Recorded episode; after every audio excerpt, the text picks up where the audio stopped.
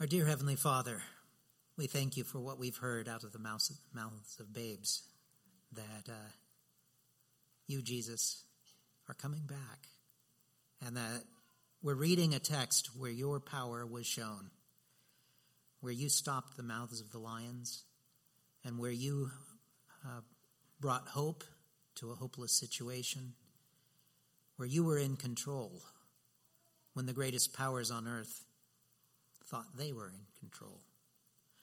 Be with us as we spend time in your word. I pray that you bless your people. Pray that you guide my words.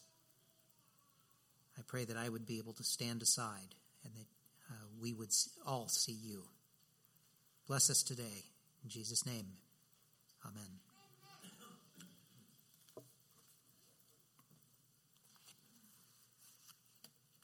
Well, in the interest of full disclosure, uh, I have preached Daniel 6 before in this very pulpit. Uh, it's been a while. It was in 2011.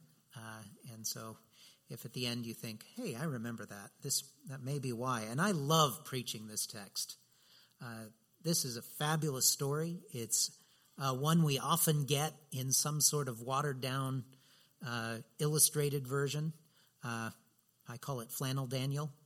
And uh, Flannel Daniel is always perpetually happy, and uh, he's always perpetually about 23 years old. Uh, sometimes he should be 12 in the story, as in Daniel 1. He was probably between 12 and 18. And uh, you do a little bit of math and you realize uh, okay, um, if Daniel went in in 605 BC, Cyrus the Persian conquers Babylon in 539. It's about 65 years, and Daniel is in his mid 70s at the earliest, maybe late 70s, maybe his 80s. And what we're coming to uh, is Daniel toward the end of his life. Uh, we don't know how how old he was when he died, but we certainly know this is not this is not flannel Daniel, and the world he lives in is not fluffy, and uh, it's a hard place. When I was thinking about this text, uh, I was reflecting um, when I met Anya uh, back in 2009. Uh, I was in Uzbekistan uh, as a tourist, doing the kinds of things that uh, we're trained for in tourist school, uh, where we study the Bible. Um, uh, just, just my way of saying, uh, I was teaching there, and Anya was my translator. And toward the end, we spent time in a wonderful place called Samarkand. And Samarkand is a place that you may not have heard of, or you may recognize it from uh, the Arabian Nights. Uh, the Thousand and One Arabian Nights is set in Samarkand, at least partly. That's where the storytelling takes place. Uh, it's a pretty old city. Uh, you would recognize uh, some of the architecture, almost certainly, uh, because it's it's so famous. And it was the the seat of power of a man named Amir Timur, also known as Tamerlane, who ruled a sizable empire in the Middle Ages from 1370 to 1405. Uh, and uh, it's one of those things that we in America don't study enough. Uh, why do I tell you all this? Samarkand is one of six places where people believe Daniel may be mar- buried.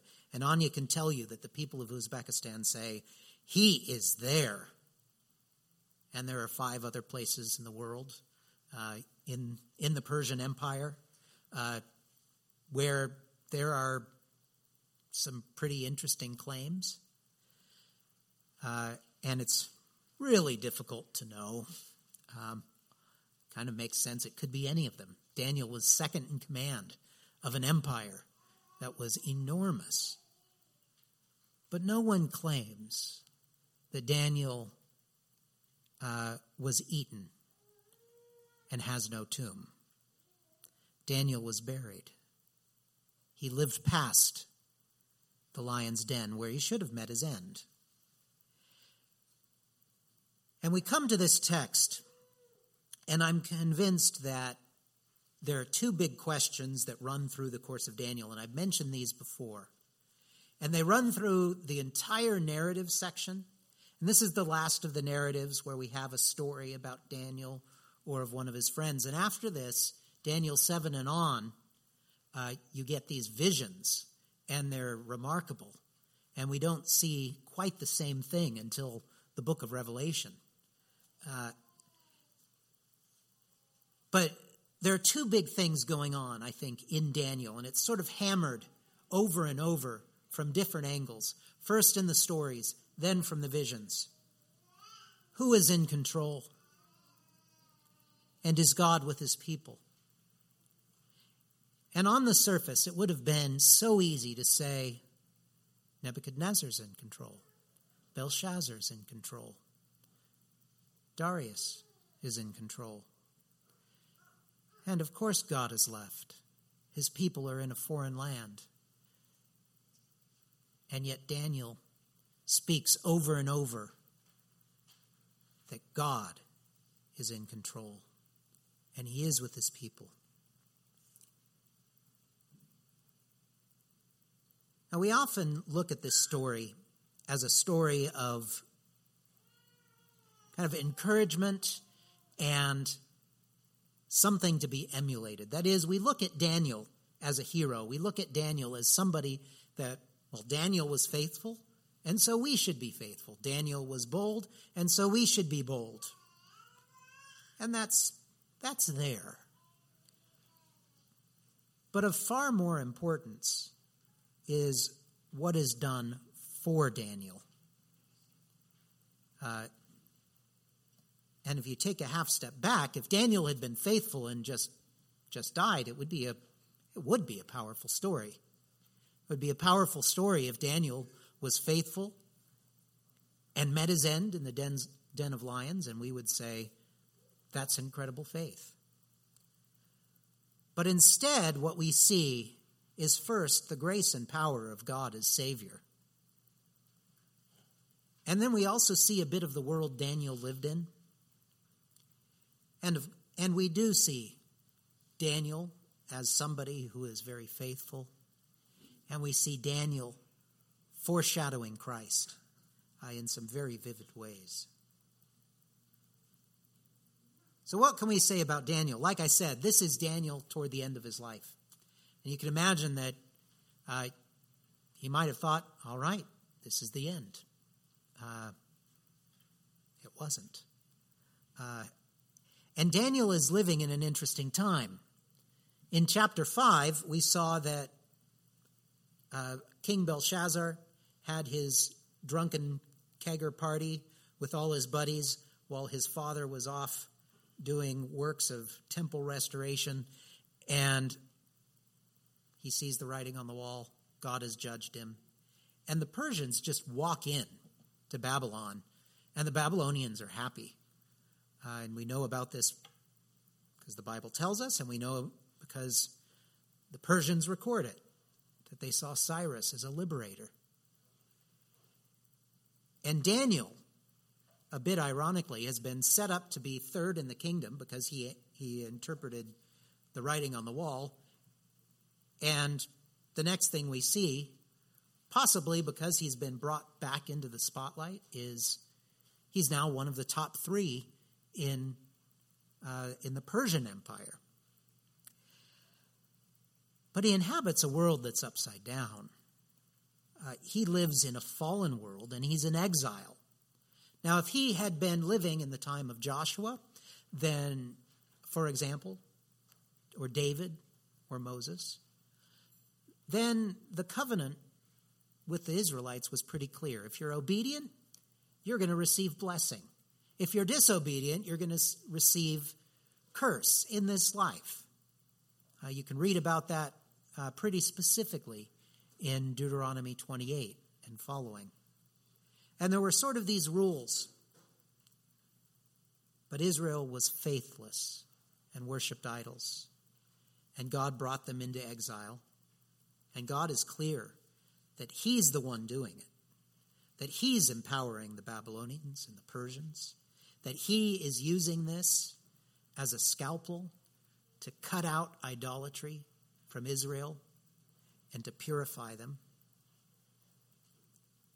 But the world itself is different than it was for Joshua. Joshua is empowered to go purify the land, which include killing the enemies of Israel.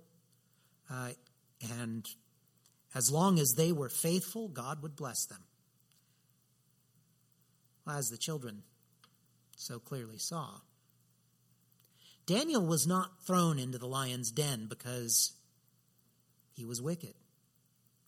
He was not thrown into the lion's den even because he lacked faith or had to be taught a lesson or God was angry with him. Uh, quite the opposite. Daniel is thrown into the lion's den because of his integrity. Uh, and nothing really changes in Daniel from the beginning to the end. Uh, he's faithful. Uh, he's called blameless by, by Daniel and and uh, and in the text itself, uh, apart from his own words.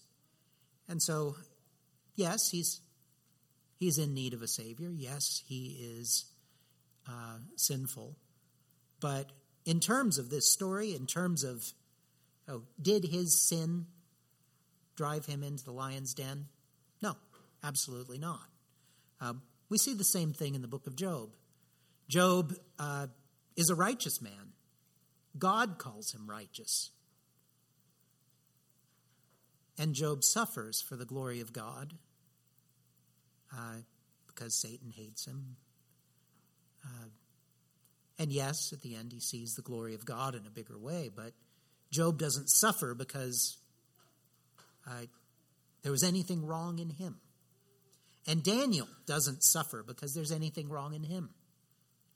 He's lived a life of integrity. He's doing his job so well that the king is ready to put him over everyone. And it's his very integrity that leads to this plot against him. We find in Daniel 6 2 I think, the reason why Daniel is under assault. I mean, I, I didn't come to this myself, I got it from someone else. But here's Daniel. What's he doing? He's over the 120 satraps. Well, what are they doing? One of the things they do is collect taxes. Well, if you know anything about tax collectors in the ancient world, uh, they were rich. Why were they rich? Because they would say things like, Well, it says here you owe 20, but you're going to give me 40. And if you don't, this guy with the sharp stick is going to take it from you. Uh, it's just how the world worked. And uh, we see that in the Roman Empire, we see it in the New Testament. Uh, and we see that in 6 verse 2 that Daniel is making sure that the king might not suffer loss. Why'd the king like Daniel? I think it was because he, he brought in more tax money than everyone else. Why did the other guys not like it? Because he didn't let them keep as much. So Darius is about to put him in charge of everything. Nobody's going to be making any money except the king. And they don't like this. They want him out of the way so that they can profit by dishonest gain. Now, I could be wrong on that reading. It could be something else. I don't want you to think that that's absolute, but I think it fits. And certainly the text tells us that they didn't want Daniel over, over them. Uh, they found him to be faithful in every matter. And so they were at a loss of what to do until they came up with the idea well, we can use his religion against him. And so the satraps and the others conspire and come up with this idea. And they use his integrity against him. And so we see that Daniel is an innocent, uh, an innocent man. And uh, likewise, we see Jesus going before Pilate. And Pilate Pontius Pilate, who is one of the most ruthless uh, of the Romans, and the Romans were pretty ruthless. So Pontius Pilate, he had no problem killing people. Uh, he did it all the time. And in Luke 23, verse 4, he says about Jesus, I find no basis for a charge against this man. And he actually wanted Jesus to go free.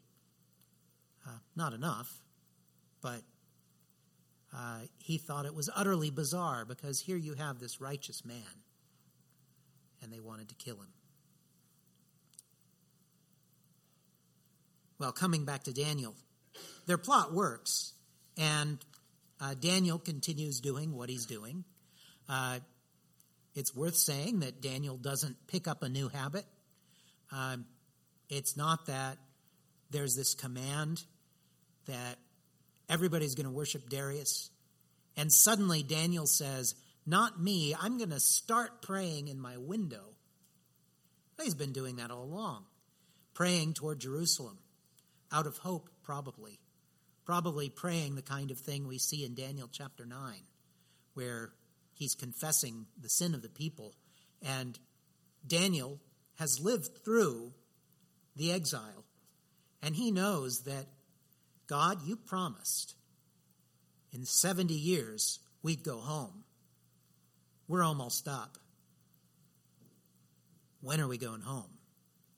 Uh, probably praying something like that. And I commend you to read, um, commend you to read Daniel chapter nine a bit later, and one day we'll hopefully get to it. But uh, it's a fabulous prayer, and Daniel is continuing to be faithful in something he's already done before. So I think if you were to go to Daniel and say, Wow, what an amazing testimony you have, he would have said something like, Well, thank you, but that's just what I do every day. Um, and again, it's the, the power of God that really makes this so remarkable. It's also worth saying that Daniel is wor- working for the Persians. Uh, He's not working for an Israelite organization or a Jewish organization. He's actually working for his oppressors. And he does his job so well that Darius wants to put him over everything. This would have been his perfect chance uh, to say, I'm going to be put in the number two position. I am going to bring this place down. I'm going to stick it to the man, and these Persians are going to regret oppressing the people of God. It's not what Daniel's called to do. It's not what we're called to do. Um, and Daniel works for the glory of God by doing his job well.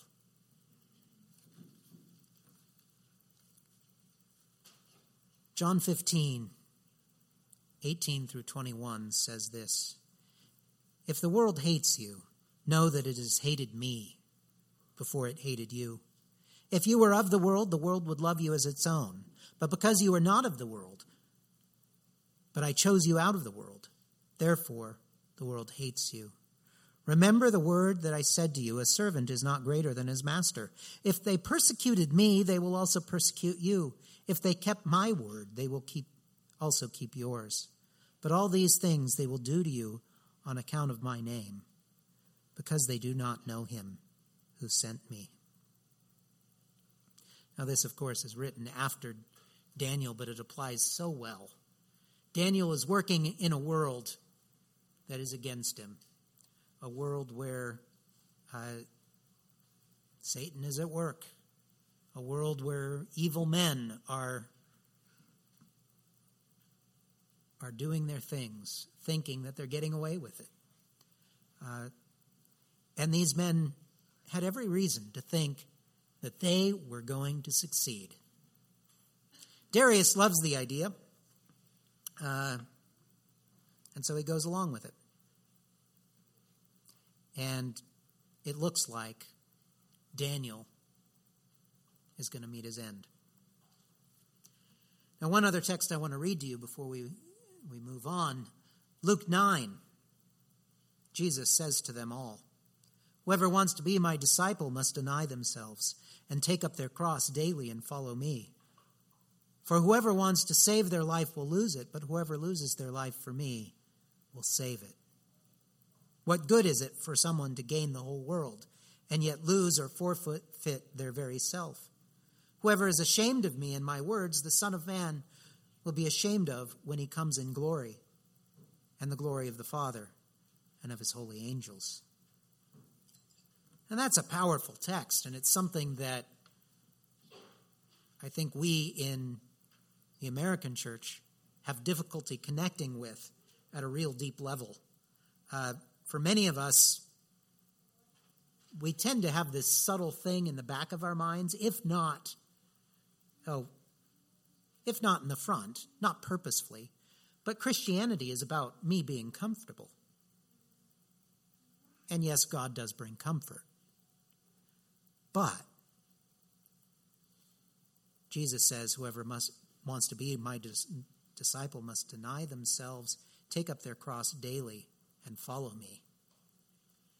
This would have been ever more, the stra- ever more strange to the disciples because Jesus hadn't died on the cross yet. So it would have sounded like something like this If you want to be my disciple, I want you to get your electric chair, strap it on, and follow me. And they would have looked at him like, What are you talking about? Which is what the disciples did most of the time. Uh, and then they understood later. Uh, Daniel does this. Uh, he gives up everything. And we're told we need to do the same thing. And may it be that we never have to uh, have this kind of persecution, this kind of, of, of struggle, but we are promised that persecution will come. We are promised that the world is going to do its thing for, for years. And Christianity is about giving up the things of the world, about following Christ. Again, back to the story of Daniel.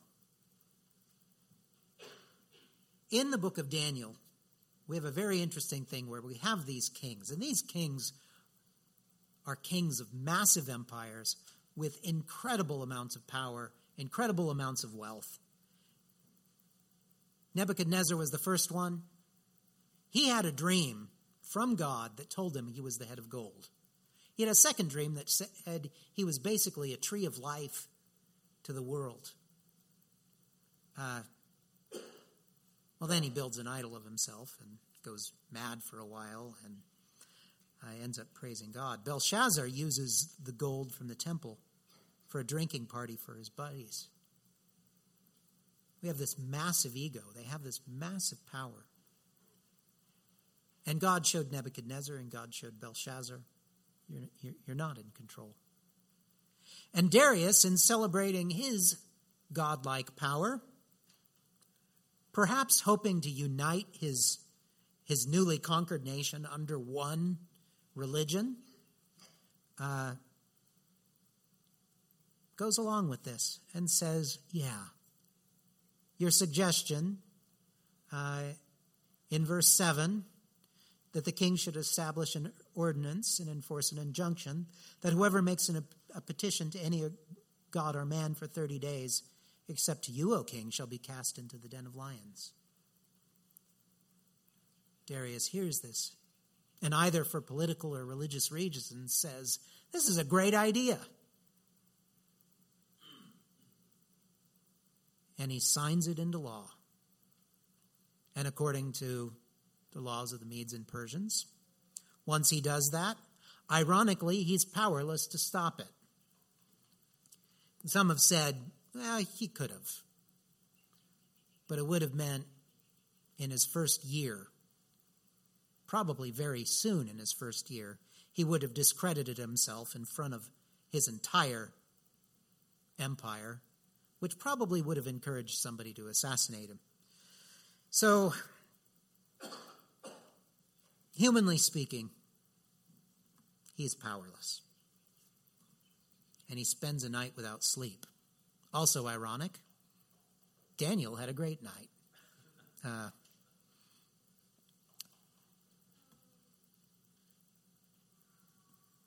and Daniel, of course, is sent in and he goes into the lion's den. This lion's den, I'm convinced, is not small. Uh, after all, we get to verse uh, 24 toward the end, and it's sufficient enough that he's throwing the people who accuse Daniel in. Uh, we don't know if it's just their spokesman or all of them, but their families go with them, and the lions have no trouble with them. This is a frightening place. Uh, and Daniel goes in. And it seems like evil has triumphed. And it seems like Daniel is going to meet his end. And that'll be it. And of course, Daniel was willing, and he. We don't know if he expected deliverance or if he thought, well, I'll be in glory tomorrow.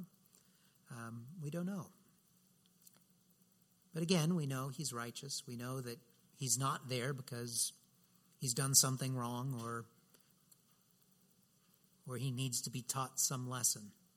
At least that's not the primary one. And in exile, in a world upside down, his obedience and faithfulness have landed him in a pit of certain death. And in the world we live in, we can expect the same kind of thing.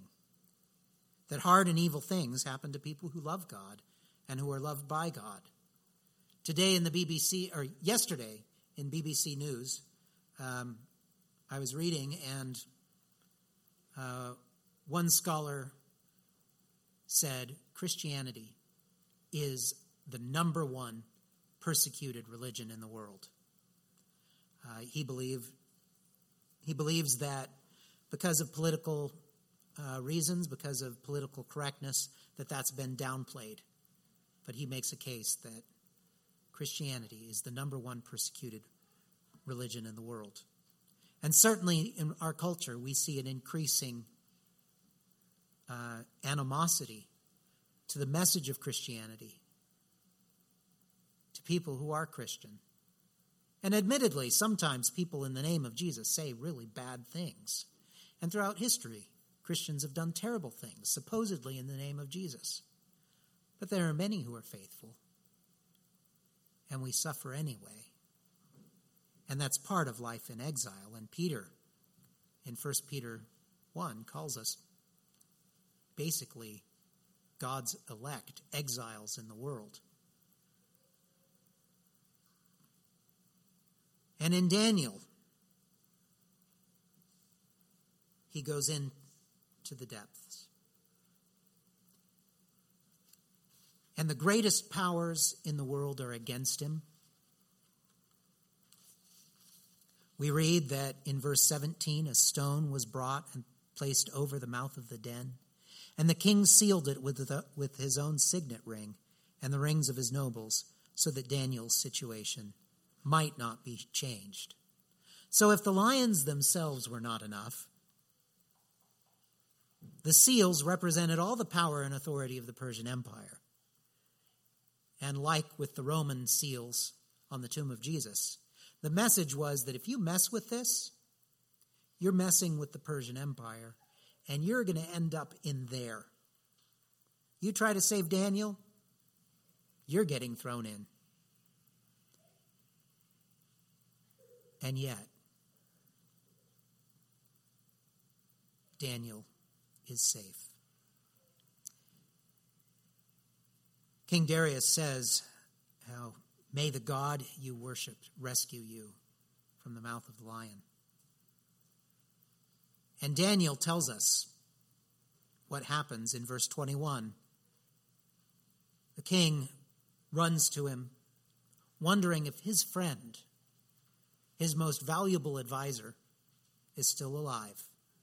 And Daniel says, O king, live forever. My God sent his angel and shut the lions' mouths, and they have not harmed me because I was found blameless before him and also before you, O king. I have done no wrong. I have done no harm. Daniel understood. And we don't know, you know did, did Daniel spend the night having a great conversation with, with one of the angels? Um, he had seen angels before in visions, uh, so that's possible. Or he may have curled up against a nice uh, shaggy lion and, and drifted off and slept peacefully. But in the morning, he's there. And, that, and God protected him. God promises in Psalm 23 Even though I walk through the valley of the shadow of death, I will fear no evil, for you are with me, your rod and staff, they comfort me. You prepare a table before me in the presence of my enemies. You anoint my head with oil. My cup overflows. Psalm 139, starting at verse 7 Where shall I go from your spirit? Or where shall I flee from your presence? If I send to heaven, you are there. If I make my bed in Sheol, you are there. If I take the wings in the morning and dwell in the uttermost parts of the sea, even there your hand shall, lie, shall lead me and your right hand shall hold me. If I say, Surely the darkness shall cover me, and the light around me be night, even the darkness is not dark to you. The night is bright as the day, for the darkness is as light to you. And Daniel experiences these things literally. God was with him in the place that should have been his tomb. God overcomes the most powerful force on earth. He makes some hungry lions sit still. And I mentioned that Daniel is a picture of Christ. Theologians call this a type uh, from the Greek word tupos. That's, so it means a little different than just this is one type of thing, that's another type of thing. Uh, it's a prototype. And Daniel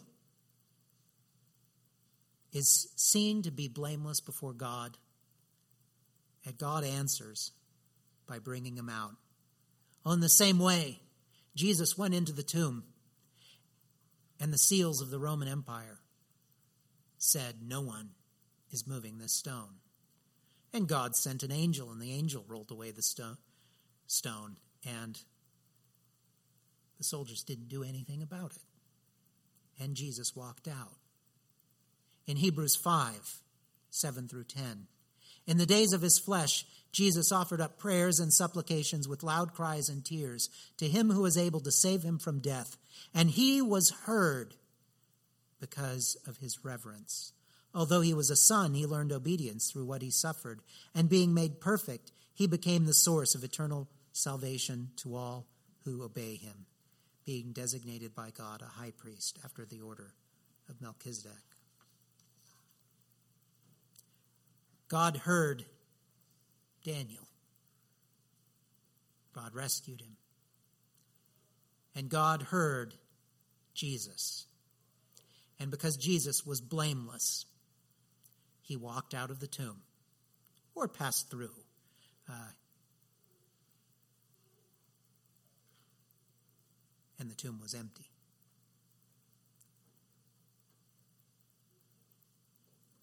Well, how do things end? Uh, Daniel prospers. The wicked are judged. This is a fantastic end. Daniel experiences resurrection power. But there's a little bit of a bittersweetness at the end because Jerusalem is not one of the places we think Daniel might be buried. Daniel didn't get to go home. Uh, he spent the rest of his time uh, in verse 28. Daniel prospered during the reign of Darius and the reign of Cyrus the Persian. Now, there's one more thing I want to say about, about that. is that there are some scholars who believe that Darius and Cyrus are the same. Uh, kings often had different names in different languages in the ancient world. We don't have any record of King Darius, uh, this Darius. We have Darius the Great, but he's, he's later. He fights against the Greeks and loses at Marathon. Uh, this is a different one. So, what's going on? One possibility, it's another name for his general. One possibility is that this actually is Cyrus. Why do I think that's so interesting? Because the very next year, the Jews get to go home. What role did Daniel have in that? I have no idea. What role did God have in it? Absolutely everything. But it's certainly the case that the next year, the decree goes out from Cyrus that the Jews get to go home and that the state is going to pay for their trip. And it takes a while till the temple's rebuilt. But the exile ends. And I think it's a real possibility that Daniel may have been part of that. Again, I don't know that for sure, but I do know God was at work. Well, what does all this have to do with us? And I want to say just a few words and then we'll conclude. We need resurrection power. We just celebrated that Christ is risen. If we're honest, we don't always live that way. I certainly don't. There are days when we live and daily life has a way of clouding our proper perspective. Our proper perspective is Christ is risen, he is risen indeed. And Jesus is coming back. And my problems are a small thing. And it may look like the world is in control. It may look like Satan is having a great time. It may look like Christians are going to lose. But we have a heavenly Father. And we have a Lord Jesus who has raised been raised from the dead. And I mentioned that Daniel does not get to go home, but one day he will. And in Isaiah chapter 65, there's a powerful message for all of us. And our children said this so well Jesus is coming back. See, I will, this is uh, Isaiah 65, verse 17 and following. See, I will create a new heavens and new earth. The former things will not be remembered, nor will they come to mind. But be glad and rejoice forever in what I will create. For I will create Jerusalem to be a delight and its people a joy. I will rejoice over Jerusalem, and I will take my delight in my people. The sound of weeping and of crying will be heard in it no more. Skipping ahead a little.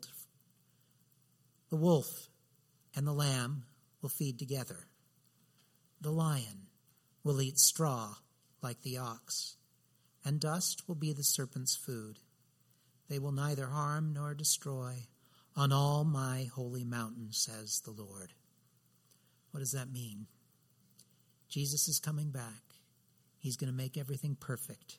And if you believe in him and have confessed your sins before him, then he will look on you with favor and he will bring you into the great wedding feast of the Lamb into the new heavens and the new earth, the place where righteousness dwells, where we are with Jesus forever.